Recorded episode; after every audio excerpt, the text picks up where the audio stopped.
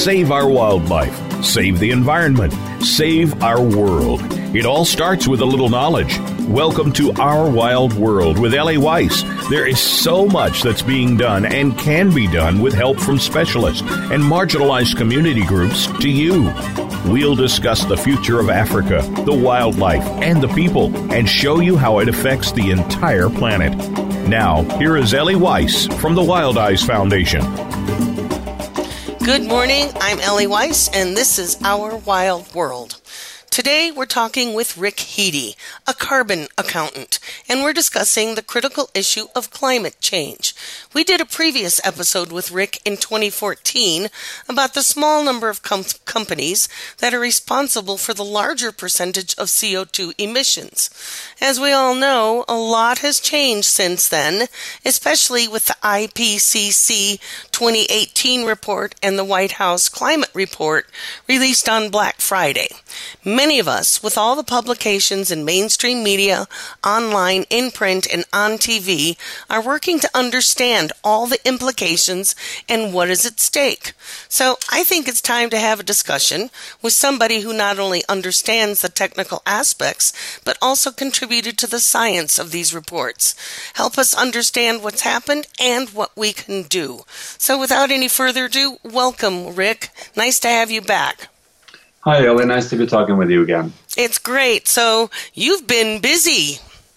I have been. Uh, it's a busy space. I've been traveling a lot and writing writing a lot of papers, and that's all exciting work. Well, that's great. So uh, we got a lot of territory to cover today, and I'm really excited about this conversation. So listeners, um, stick with us because we're going to cover a lot of ground. So Rick, you've you've done some really groundbreaking work on carbon accounting and holding big carbon emitters accountable. In 2014, we talked about how 90 companies are responsible for most carbon emissions since the beginning of the Industrial Rev- Revolution. And listeners, you can tune into that episode. Uh, we'll provide a link. But today, we're focused on what's changed. Rick, can, can you give us an updated overview of your work since then? The carbon accounting, the responsibility of holding those accountable? Any, in some of the lawsuits that you've been working on?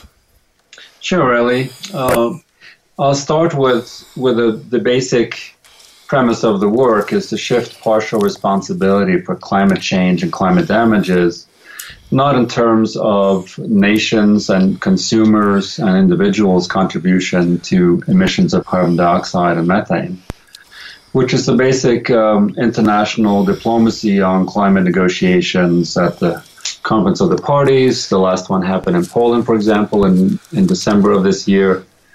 And th- that emphasis is on the burden of nations to help resolve the climate issue in accordance with their common but differentiated responsibilities. My focus is not on the burden of nations to do this, but the burden of corporations that extract the fossil fuels out of the ground, process it into usable fuels, with a full knowledge of the potential damages that their products will cause to the atmosphere and to society and to the planet at large. And so nobody had done an accounting of each of the major fossil fuel, oil, gas, and coal companies' contributions to atmospheric change. So I did an historical analysis of the largest corporations that extract fossil fuel documented how much oil, gas, and coal they extracted by year, going back as far as 1854 for a couple of companies.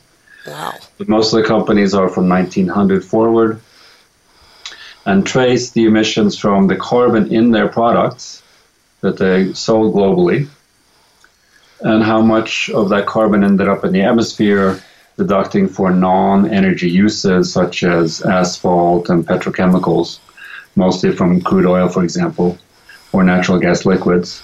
So we can have a sense about how much of the atmospheric carbon dioxide can be traced back to the uh, production of fossil fuels that these, these companies have done. That is a huge amount of data. That, so, that was a huge amount of data, and it took me several years to do the basic research by uh, going to various libraries around the world, getting colleagues to send me annual reports because we want to use corporate data for this. And I have a peer reviewed methodology for all this stuff. And that caused a lot of traction when the first report came out in 2014. I remember that. So then, you know, so since then you've been doing more of this and I track, that's right. I track the same companies, Ellie, and we've increased coverage by about 200 billion tons of carbon dioxide equivalent. And we now have about 66% of all global emissions of carbon dioxide and methane traced back to these 90 carbon majors. Wow. That that is really mind-boggling. Um, so when you released this report and this data became available, um, I heard you were subpoenaed by the science committee. I was. Um, it probably traces back to some right-wing conservative blogs following our publication many years ago of uh, a report and a, and a workshop at La Jolla in California to look at climate litigation and learning some of the lessons from the tobacco industry and and their issues with telling the truth about the impacts of cigarette smoking. And we want to learn lessons from tobacco and litigation and how that some of those lessons might be applicable to climate change and the responsibility, the corporate accountability of fossil fuel majors. That so that that was um, published uh, on our website in 2012. And by the, by 2015 or 16, the House Science Committee became aware of it, and they investigated not only my little institute, Climate Accountability Institute, but also my colleagues uh, in other institutes like Union of Concerned Scientists, some of my funders like Rockefeller Brothers, uh, Al Gore's Climate Reality outfit, Greenpeace, etc. And so they launched an inquiry and an investigation of my role in um, in a coordinated attempt by us allegedly to silence and deny the First Amendment rights of oil and gas companies to tell their side of the story, which is quite further, quite far from the truth. We were we were transparent. We published our reports. We were clear about our intent that uh, we wanted to learn lessons from tobacco. Uh, and it was clear to us many years ago that there is potential liability by the fossil fuel industry, not only from the, the contribution to the atmospheric change, but also their funding of climate denial groups and obfuscation of the science and telling uh, shareholders one thing and the public another, and for that matter, what they have, how truthful they have been with the Securities and Exchange Commission requirements to report wow. fully wow. on the risks to shareholders, for example, of their contribution to climate change. This is this is huge. Um, it it almost makes me speechless, which is a rare thing to happen. So, this there's so much going on.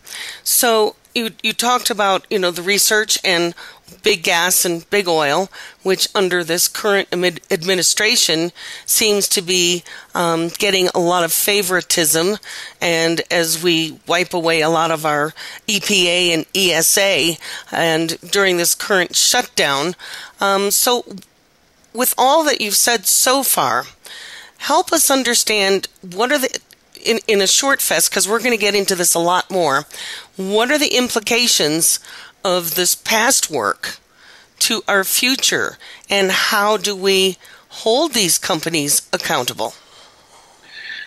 Well, our approach, um, my individual contribution has been as a geographer studying the flows of carbon from the ground to the atmosphere, has been to do the basic scientific work. And a lot of lawyers, many lawyers around the world, have noticed this work as key to not only identifying potentially responsible parties, but also how much they've contributed to the atmospheric CO2 and how much that changes the temperature of uh, of the atmosphere as well as how much of that extra temperature and heat content changes sea levels around the world which then leads to damages that flow from from human caused climate change. So now we know the percentage of total anthropogenic or human caused climate change and how much we can trace to each corporation.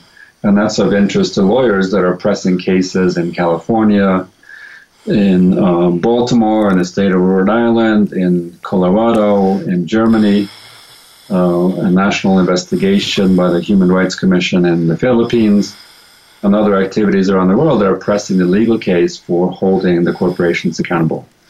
And I think their their boards and shareholders take notice. They are concerned about damage to their reputation. Um, my personal view is that they have made misstatements and deceptive statements to the public, to legislatures, in order to preserve their profitability and, and durability over many decades from now. But we know that global emissions have to be reduced, they need to be peaking shortly, uh, and we think that it's it's up to the fossil fuel corporations to align their investments in renewables and alternatives in line with the science to reduce global emissions, not just up to nations and diplomats and international agreements, the corporations have to fall in line and do what they can do. And there's a lot they can do. So, so that's the elephant in the room, and that's what we're focused on. Okay, so I'm, I'm going to skip ahead for just a minute. Um, you know, we've talked previously on, on this program about, you know, and, and you're talking about the need for big corporations to pay for and account for the environmental damage they cause. So you've you've elicited uh, you've you've broken that out. So you it's actually readable. So what are your thoughts on how we regain the losses from the damage they're doing to the natural world? Well, as I understand it, Ellie, there's there's a lot we can do to reduce future damage, whether it be uh, preventing the worst damages from happening, but in terms of recovering the damages that have already happened, that that ship has sailed. We've now launched environmental change, at least when we're talking about climate change, that will cause sea levels to rise for centuries, not just decades. And even if we stop emissions tomorrow, which obviously we're not, that sea level rise will will continue. So it's our obligation to reduce emissions in order to reduce future damages. But we're watching, for example, a new report noticed that these the ice loss from Antarctica alone is now 250 some billion tons per year. And that converts in volume of ice lost to 27 Empire State Buildings every hour of every year. That's an enormous amount of extra water into the oceans. And there are lots of other sources and glaciers that will contribute to sea level rise. So, what we're trying to avoid is making the issue worse. I don't think that we can restore or prevent sea level rise. We can't prevent the increased storm damage and the severity of hurricanes and the moisture content and rainfall from uh, events like we saw in Houston a couple years ago, where scientists have concluded that there are about 30% stronger and more precipitation from human inputs to the atmosphere. So, a lot of the extreme weather, drought, uh, tsunamis, uh, uh, hurricanes, and um, so that's all a result of climate change. We can no longer deny this. Climate change is not about a belief system, it's a fact. Most of the science is quite clear, and there will be decades worth of work for scientists to resolve the minor changes, but the basic physics of climate change are well known and documented. And I must say, I'm gravely concerned about what will happen to our world that we we live on and, and get sustenance from for centuries to come. And I, I know we can we can turn the tide now of of uh, investing in alternative energy, and I think we can still do that and prevent the worst of the damages. Wow. So this does tie directly into, and a lot of um, business leaders have been addressing this as well, that infinite growth, the consumptive capitalistic model we're un- we're following, and everybody is jumping onto that bandwagon in other countries, is not consistent with a finite resource base on a planet. Well, telling individuals and consumers what they can or cannot buy is a difficult proposition. But I, I know for a fact that we can live a comfortable life in this country using a fraction of the resources, particularly fossil fuels, that we do now. And there's a lot of good science being done on generating renewable electricity in this country and converting our fossil fuel generation into 100% renewables. Even if we don't make it to 100%, 80% is, is fine. It can be invested in over the, the coming decades so that U.S. can reduce its emissions towards zero by 2060 or 2050 without, without, um, without compromising our lifestyle. It just means having more efficient equipment and lifestyles without really foregoing the pleasures of life that we are used to here. So, um, a lot of the news says that the impacts uh, of climate change are affecting those who do not consume nearly as much as the first developed world. Mm-hmm. So their lifestyles are changing very rapidly before they even get a chance to reach our level of a lifestyle. And I think it would be fair, given the wealth in the U.S. and the developed Western world, we have collectively have been responsible for the vast majority of the atmospheric changes and the, the burden of the carbon dioxide increase in the atmosphere. And I think it's our obligation to help developing nations do so without the enormous climate impacts that we have exerted. We can help them develop without vast consumption of fossil fuels. So, in, in, a nutshell, we, we need to cut to a break. This is this is fascinating information, but what we're we're hearing right now is the first developed world um, does need to take responsibility, and this is the science that Rick has been involved in. So, folks, stick with us because we have a lot more to get into, and we're just going to step to a break.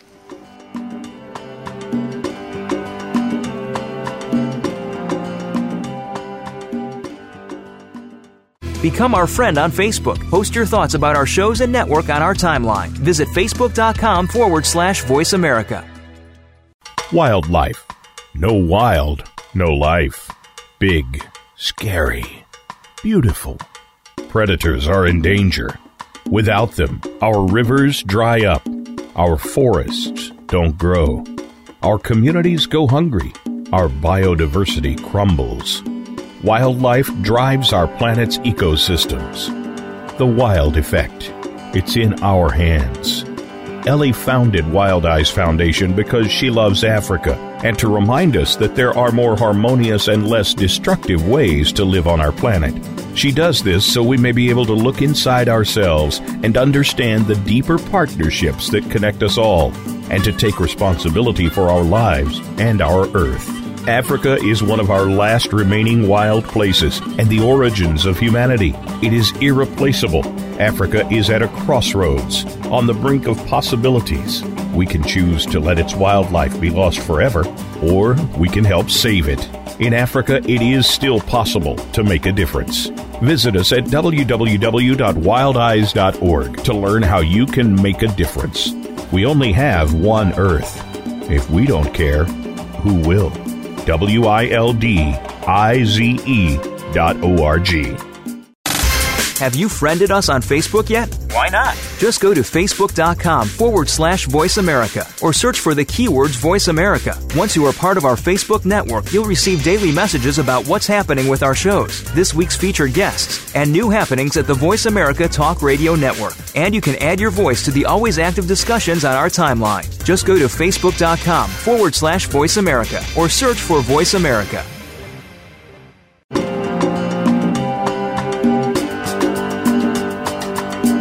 You're listening to Ellie Weiss and Our Wild World. We want to hear from you. Call into the program at 1 866 472 5788. That's 1 472 5788. If you'd rather send us an email, please send it to wildize at wildize.org. That's W I L D I Z E at W I L D I Z E dot O R G. Now, back to our wild world and welcome back. This is Ellie Weiss. You're listening to Our Wild World and my guest, Rick Heede, uh, with the Climate Accountability Institute. So, Rick, in our first section, we ended on a rather hard note to hear that. Um, we that what's coming down the pipeline in terms of climate change and what's happened to our environment and our atmosphere cannot be recouped, cannot be restored in terms of our our current lifetime. So, what can we do? How can we hold uh, these global institutions accountable?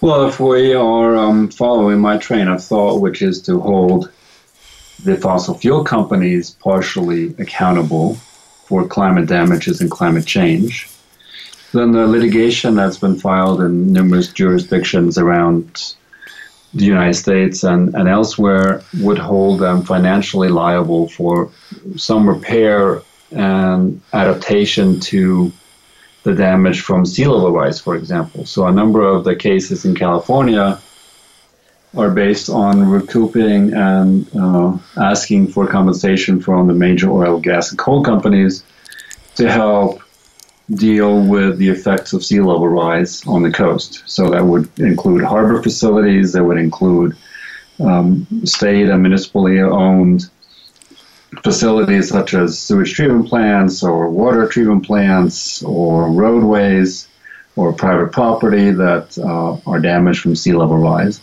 And the billions of dollars that these communities will have to pay, at least hundreds of millions in many cases, that these communities will have to pay to deal with sea level rise and other damages and effects from climate change. Well, they're seeking some compensation to help deal with the costs that these corporations have knowingly contributed to and have continued to contribute to, even though they well knew the science starting in the 70s and 80s that their products were very likely to cause climate damages. But they continued anyway, and instead of investing in transparency and co- a coordinated attempt to deal with it, they try to bury it and confuse the public and avoid any uh, congressional action to change the fossil fuel industry. Is that, that is that because of money? Is is that all just because of money? Well, the profit motive by uh, corporate America has a leading role in deciding to avoid legislation and confuse the public about the climate science so that its business model can continue according to their own kind of internally driven objectives. That is to grow as an oil and gas and coal company Uh, I can't say to be an economist, but it seems to me that most companies have a natural inclination to want to grow, whether it's Starbucks or ExxonMobil. And any attempt to kind of say, well, that's enough, ExxonMobil, you have enough refineries and enough oil wells around the world, plan on a managed decline of your basic resource that you sell to the public. It's very difficult for a corporation to get their head around it, I think it's difficult for all of us to get our head around, it, especially in this, you know, this, this, the United States where we're all very comfortable, and as you'd said before, you know, to adapt to climate change, and that we don't have to go back to living in a cave, but the people whose islands are underwater, um, there's going to be an influx of migration. So, immigration, people have to move. There's going to be reshaping of land and you know temperatures are going to change. So that's going to shift agriculture. So without this shift in terms of completely always infinite growth how how can what are some solutions to how these companies if we pressure them can adapt to what's coming at us well, let's assume for the, for a moment that uh, as we see in most mostly European companies that are taking the lead in addressing climate change. Some of these European oil and gas companies, for example, have committed to um, be climate responsibility in terms of their investments. And so you have the Norwegian state oil company Equinor, used to be known as Statoil. They're investing uh, upwards of a billion dollars in offshore wind, solar, and other renewables as part of its energy portfolio. And that's where we see oil and gas and coal companies moving, particularly oil and gas moving more into making a commitment to transform themselves into an energy company rather than simply an oil and gas company.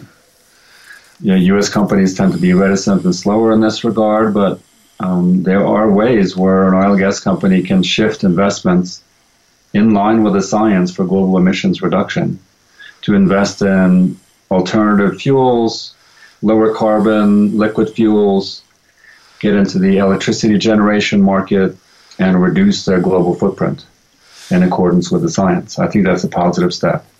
So, a lot of folks um, that I've talked to, you know, with wind farms and solar farms, and some of the images that we see of what the future of what these could look like, uh, a lot of people say, "I don't want to see that." that we're we're not used to looking at that. You know, it it, it, it is a change in our landscape. So how do we dress that kind of NIMBY attitude that we don't want to see these? So therefore, it puts them out in places away from us, which will have an impact on open space, wildlands, wildlife. So huge wind farms out in the ocean or in the plains, and huge generators that I've seen that's kind of like science fiction. How do we get people to say it's either that or this? Well, I prefer to see a wind turbine uh, in the distance than I would knowingly understand that we're melting the ice off of Antarctica on on um, manageable pace. So how to politically uh, make that argument, I'm not sure, really. Um, that's a difficult one, but I think public understanding of the consequences of business as usual and how it will change our world, not just at a distance, but at home in terms of increased hurricanes and tornadoes and sea level rise and um, effects on our agriculture and fisheries. These are things that the public will get to understand in terms of what the options are. And I think we will embrace renewables far more effectively if we have better public understanding of it. So, Particularly, it would be helpful if the administration itself would act progressively and take a lead in this regard. Absolutely. That's like to be the case with the current administration, but that will change. Well, it's going to have to. And what you had said in terms of a lot of the changes we're, we're going to see and are seeing drought comes into that, correct? Drought, uh, saltwater intrusion, loss of lands, loss of barrier islands that make uh, the coastlines more vulnerable. We see huge um, storms and precipitation events. Uh, all of these are going to increase. And yes, droughts are certainly the one one effect, and we're seeing a drought in the western United States now, where our large reservoirs in the Colorado are half as full as they were 20 years ago. Right, and then we've also seen a massive increase in wildfires. Correct. So uh, you, having to use our, the, the water we have to fight the wildfires is is another impact. Well, I don't think there's a shortage of water necessarily to fight wildfires, but um, we certainly are adding to temperatures and dryness of the forests and um, and the fuels that accumulate. Wow, this is just so big. Um, my mind's going in so many directions. So let's let's bring it back to the biggie. Let's talk about the UN Intergovernmental Panel on Climate Change, the IPCC, and the White House climate reports. A lot of people have taken notice of the very alarming IPCC report and that we have pro- approximately 12 years to prevent catastrophic climate change at 1.5 degrees and then 2 degrees, which are averages. In some places, we're already there. So, in, in parts of the world. So, this is not like a thing that happens all at once at the same time, at the same pace, everywhere around the globe. So, this this 12 years thing is very scary. I would argue, Ellie, that the catastrophe is now. Yeah. And it, we need to act. We still have a window to put into place progressive legislation, public education. Uh, we as individuals uh, and um, managers of corporations can all make a commitment to reduce our individual and corporate emissions. I'm not just talking about fossil fuel companies now, but financial companies and banks and insurance companies and manufacturers and automobile companies need to look at what their contribution to climate change is and what they can do to turn to reduce their corporate emissions. Um, well, the auto manufacturers, for example, are shifting once again to not only EVs, which is a good step forward, but they make more profit still on SUVs and trucks, and they're shifting away from small, more fuel efficient cars to more trucks. That's that's a wrong step forward. Right, and every every five minutes, if you're watching, especially a nature program or something like that, they're all sponsored by automobile companies. To me, mm-hmm. that's an oxymoron. More mm cars, and, and they're not going to get you out into the wild. And the wild is the place that doesn't need cars. So, what about just reducing the amount we um, we make that we keep processing these limited resources and turning it into consumptive items like automobiles? About and you'd said it earlier. Just say you have enough. Mm. How do we get not only these companies to wrap their minds around that concept, but people, individuals as well? Well, I think uh, by trying to do that, we're upending the, Amer- the American model of uh, happiness and pursuit of happiness and what we think we need. Uh, I do think that we're evolving into a human understanding that we do have enough, but that's very gradual.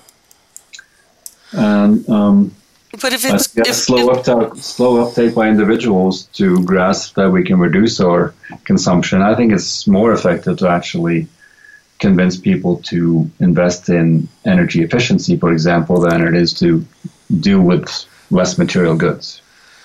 And what about investing in those areas like the Amazon forest, which is the lungs of our planet, mm-hmm. rather than having someone like the Brazil's version of Trump, Bolsonaro, opening up it up to logging and removing indigenous rights. Right. Do you think indigenous people have an opportunity and that it's not beyond the point if we get behind them to have lawsuits that will have meaning and effect? Well, there are um, there is litigation uh, and pressure by indigenous groups to preserve their habitat. Uh, that's my not my area of expertise, but I know that there efforts to preserve their rights and their um, and their wilderness for future generations, and I would certainly support that myself. And I know there are international organizations that are investing in preserving those lands and, and coming to the aid of indigenous groups whether it be the far north or uh, the equatorial regions. Wow, this is um, I'm kind of at a, at a loss. Why don't um, why don't we cut to a break, and we're, going to have just a little bit of a chat to see where we can go from here. So, listeners, this conversation is not by any means over. Stick with us, and we'll be right back.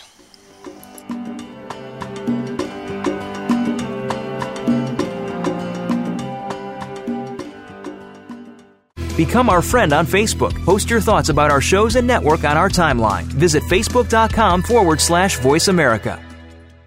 Wildlife. No wild No life. Big, scary, beautiful.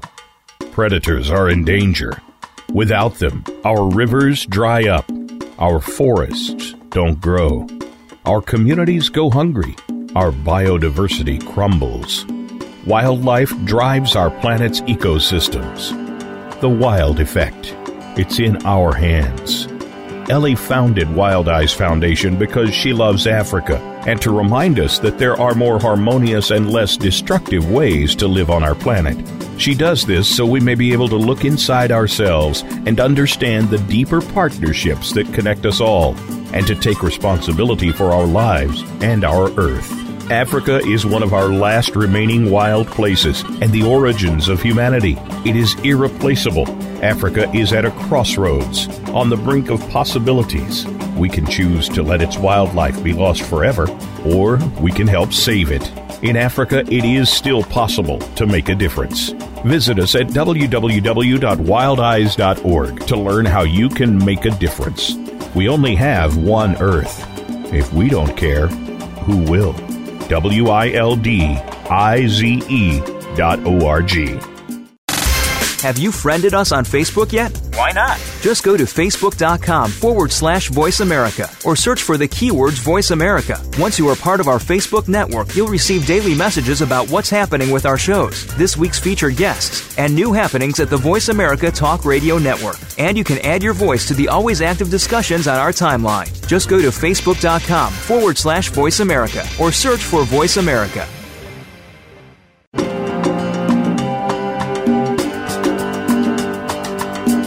You're listening to Ellie Weiss and Our Wild World.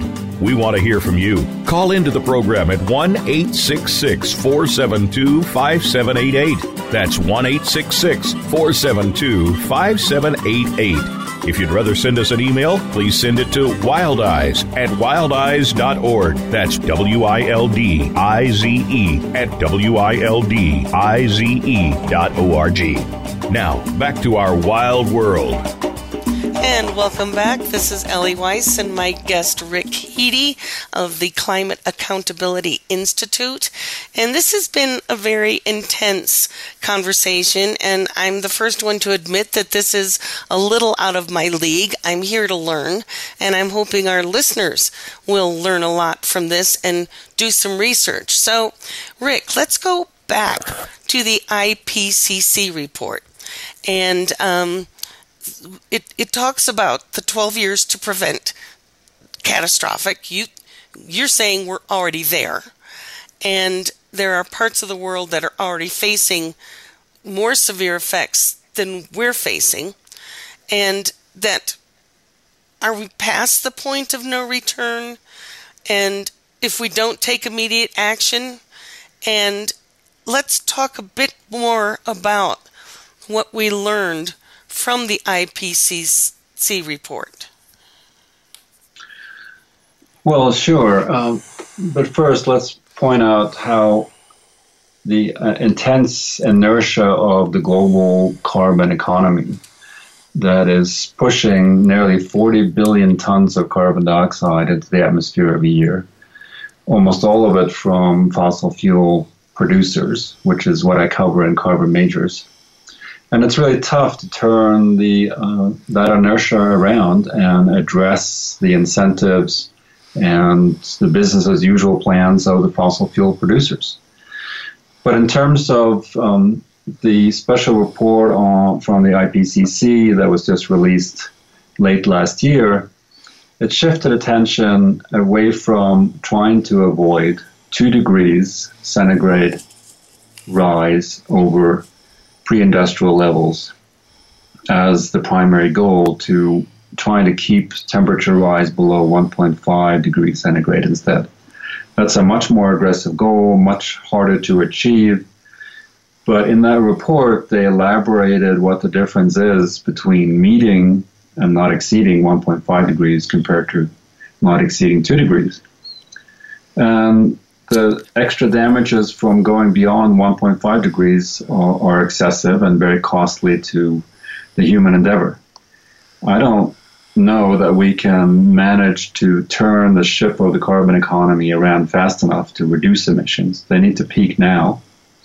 And instead, we've seen various reports, including from um, the multi agency uh, White House efforts or the U.S. government efforts on U.S. impacts of climate change. We've had various reports that U.S. emissions rose last year, even though they've had a multi year decrease since 2012 or so. And so that's an upward tick in U.S. emissions, 1.7%, I think. And global emissions also rose last year, even though emissions were on a global hiatus for three years. And all of a sudden, instead of peaking, they increased by nearly 3% last year. Do you think that has something to do with the big shift in a lot of the politics, political leaders around the world? So I, I know for one, in like in Africa, it's it's grabbing onto this growth model and development, sustainable development, and, and, I I take a little umbrage at the word sustainable because it's not. Any growth is in the current model is not sustainable, or maybe that's a question that you can help us understand. What would be sustainable growth? What does that look like? Well, globally speaking, that would be reducing our annual use of fossil fuels globally. As I mentioned before, I think the developed world, particularly the United States, that has emitted 26% of all carbon dioxide into the atmosphere over its history. That's an enormous obligation that we have today more or less failed to act on in terms of helping developing countries use for the time being either more effective technology or leave them some room to increase their fossil fuel emissions while we are more rapidly reducing ours. We have the technology and the know how and the ability to reduce U.S. emissions much faster than they are now. I mentioned just a minute ago that U.S. emissions are again on the rise, but hopefully we can get a handle on that through technology and investment and shifting away from coal, for example, uh, the Trump administration's emphasis on um, revitalizing the U.S. coal industry is going to go nowhere.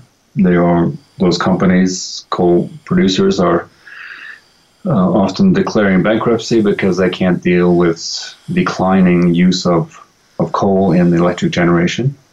We're replacing it with natural gas, but we have a lot more effectiveness to do in terms of shifting away from fossil fuels overall. Um, renewables are cheaper now than comparable fossil fuel generation. We should see a lot more wind and solar being deployed in this country, and much more effective end use equipment from cars to industry to our individual homes. Our own habits can be changed to reduce emissions. Uh, and I think the U.S. has a burden to reduce global emissions or our emissions faster than the rest of the world. So um, I'm going to just take a little segue here for one second. Um, where does China and China's growth fit into this? Uh, China has done a remarkable job of moving hundreds of millions of peasants into uh, a more modern age that has certainly resulted in China now being the top carbon dioxide emitter in the world. But their per capita emissions are um, less than half of what it is in the United States. Uh, and they are investing far more heavily in electric vehicles, in carbon capture and sequestration, and in renewables and non-carbon fuels than we are. Um, courtesy of you know having a command and control by, right. the, by the Communist Party, uh, which has certain advantages compared to the market approach that we have here, where the market really has improper and flawed signals to both producers and consumers.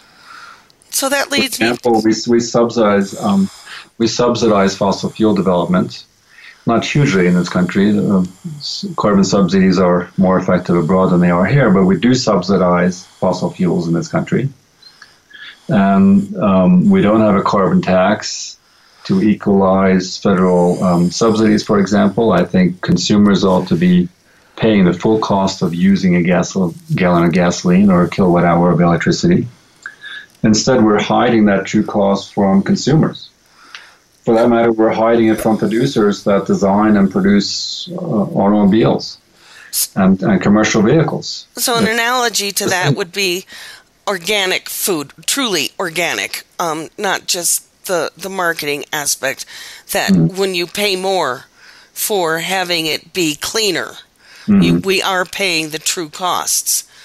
And just about every con- other country I'm familiar with pays the true cost for their gasoline, their fuel, and their their um, electrical uses.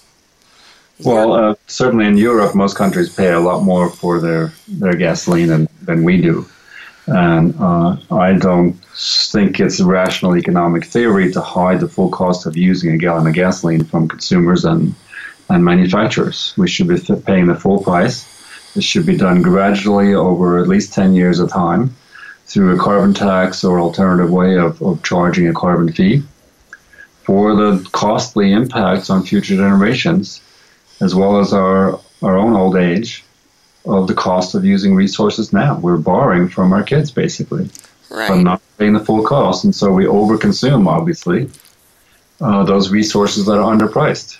That's, That's, what leads to rising emissions of carbon dioxide in this country. That's a really important point, you know, to address it um, in, mentally for us, my listeners, to help mm. understand how how we shift our behavior that you know we're not paying the true costs of it and that keeps us kind of in a, a, a fuzzy cloud of denial without as you said not really knowing it because it's yeah. not transparent and outright information so that brings me to a question of you know what can our federal and government federal and government policies do to address this uh, well, first on my list is to desubsidize the fossil fuel sector. Second on the list would be paying uh, a carbon tax, a gradual carbon tax. And there are lots of proposals for this, some of which are um, pretty popular in a minority of Congress, to charge a gradual increase in, in the carbon tax, for example, that is then returned to the individual taxpayers at the end of the year so that we so that all the proceeds to the government are redistributed back to the population that are paying higher costs for fuel and electricity. So that's a carbon neutral tax, for example, but we should be paying a higher price at the pump regardless. We should regulate emissions. There are lots of regulations that ought to ought to be imposed on uh, on emissions of methane and carbon dioxide. Is is that the term cap and trade? Is that where uh, that fits in? That fits into uh, more of a carbon tax alternative policy. Okay. Um, and we um, there's a lawsuit having been filed on behalf of um, many young children or young adults in this country called the Our Children's Trust litigation versus the United States. Um, it was originally filed under Trump and, and now, sorry, under Obama, and now President Trump. Um, but that lawsuit is uh, is being held up. Uh, hopefully, that will go forward because it will hold it will hold the national government accountable for addressing climate change much more aggressively than we're doing now. And we need some kind of impetus legally and morally and financially to shift attention to what the consequences are of of increased emissions in the US and, and globally. So it leads me to a question. We're at a point with a, a changing political system here. I usually don't discuss politics a lot, but Trump has, this administration has been so blatantly obvious in not getting on board with climate change. They're, they're in denial. So we've, we've had a nice political shift for the House. The Senate is still kind of under some uh, delusions. And so, with the, the lawsuit you just mentioned, our current government shut down over wanting money to build a wall.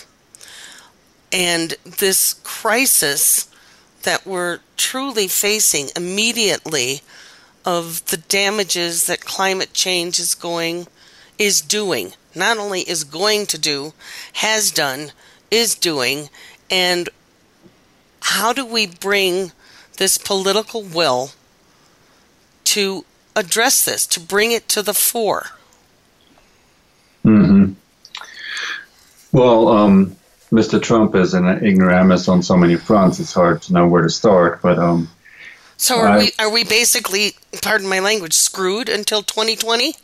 That we no, okay. no, we we are we are still making progress in this country on evolving more mature and, and more cost effective renewable technology, for example. And so I'm not giving up on this administration. It certainly has arisen uh, a lot of awareness on what we're not doing right. Uh, That's true. Members That's of a- Congress are climate denialists, it seems, uh, at least on the Republican end. I would respect their opinion more if it was not just denial of the science, but an honest statement by the people who oppose action on climate in Congress to say, well, I, I understand the science. I believe we're causing human caused climate change, but really the U.S. economy can't really afford it. I would respect that opinion more than just being a science ignoramus like we've seen in the Science Committee in the House, for example. So, can we There's afford so it? Much positive. There's so much positive that we can do. Well, give us some ideas. We've got time. I, I need a little lift.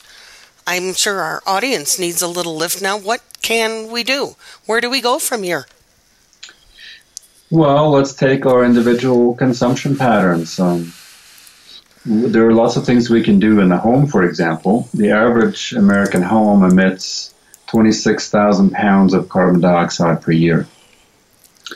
And there are a bunch of things in terms of just turning off the hot water faucets while we're washing dishes or brushing our teeth or um, things we can do in terms of turning off lights use energy saving appliance features, air dry clothes during the summer.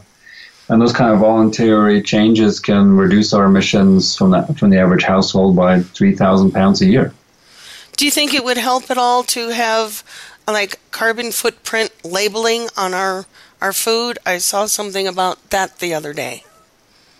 Yeah, I think that's probably a complicated and controversial thing. I'm not an expert in, in labeling, but I certainly support more appropriate and complete labeling on the things we buy. I'd like to see uh, on the gas pump, for example, what the carbon footprint of buying gasoline at the pump actually does. So then you can go from a BP filling station to a Chevron filling station and, and understand that BP is a cleaner company and delivers fuel with a lower carbon footprint than Chevron across the street does that way we, we would be aware of the carbon and climate in, uh, impacts of our purchasing decisions. So, where can our listeners, where can we find your research in this list of the 90 companies so we can make better choices? Yeah, um, all the scientific papers and reports that the Institute has published is on climateaccountability.org. There are also a number of publications on my consulting side called climatemitigation.com. And we have publications there on what individuals can do in their household to reduce emissions. Uh, also, an interesting short publication on carbon in your daily life that just shows various aspects of consumer um, items and what they cost in terms of the climate from wine to skiing to driving versus flying, and those kinds of things. Well, that's that's great. So, um, once again, tell me the website and the two sites again. ClimateAccountability.org has all the scientific papers on the carbon majors that we've been talking about in the fossil fuel industry, as well as the scientific papers on the environmental and climate impacts of those corporate emissions. Okay, and we'll include. And the other one was climatemitigation.com. Okay. And we'll include those links along with this episode so our listeners do have a place to go find out more. So, Rick, I um, thank you for this enlightening and um, conversation. Uh, I'm walking away with a little bit of despair, but you've made a lot of the information much more understandable to more lay people like myself, and uh, to think about climate change in a different way. Um, and I think that's really important uh, in a way that where where the where the production is, what we can do about it, and how we can turn ourselves and our lives and our policies and our representatives toward a more positive outlook. Yeah, let me just close with two quick notes, Ellie. Uh, I think corporate America is recognizing the importance of reducing their emissions. The fossil fuel industry is probably the slowest, but under other industries have, are taking the lead, as well as lots of cities and communities around the country that are aggressively pursuing opportunities to reduce emissions. And the last note is, um, I think the greatest change we can we can offer is to vote the climate ignoramuses out of office. I agree with you 100% on that.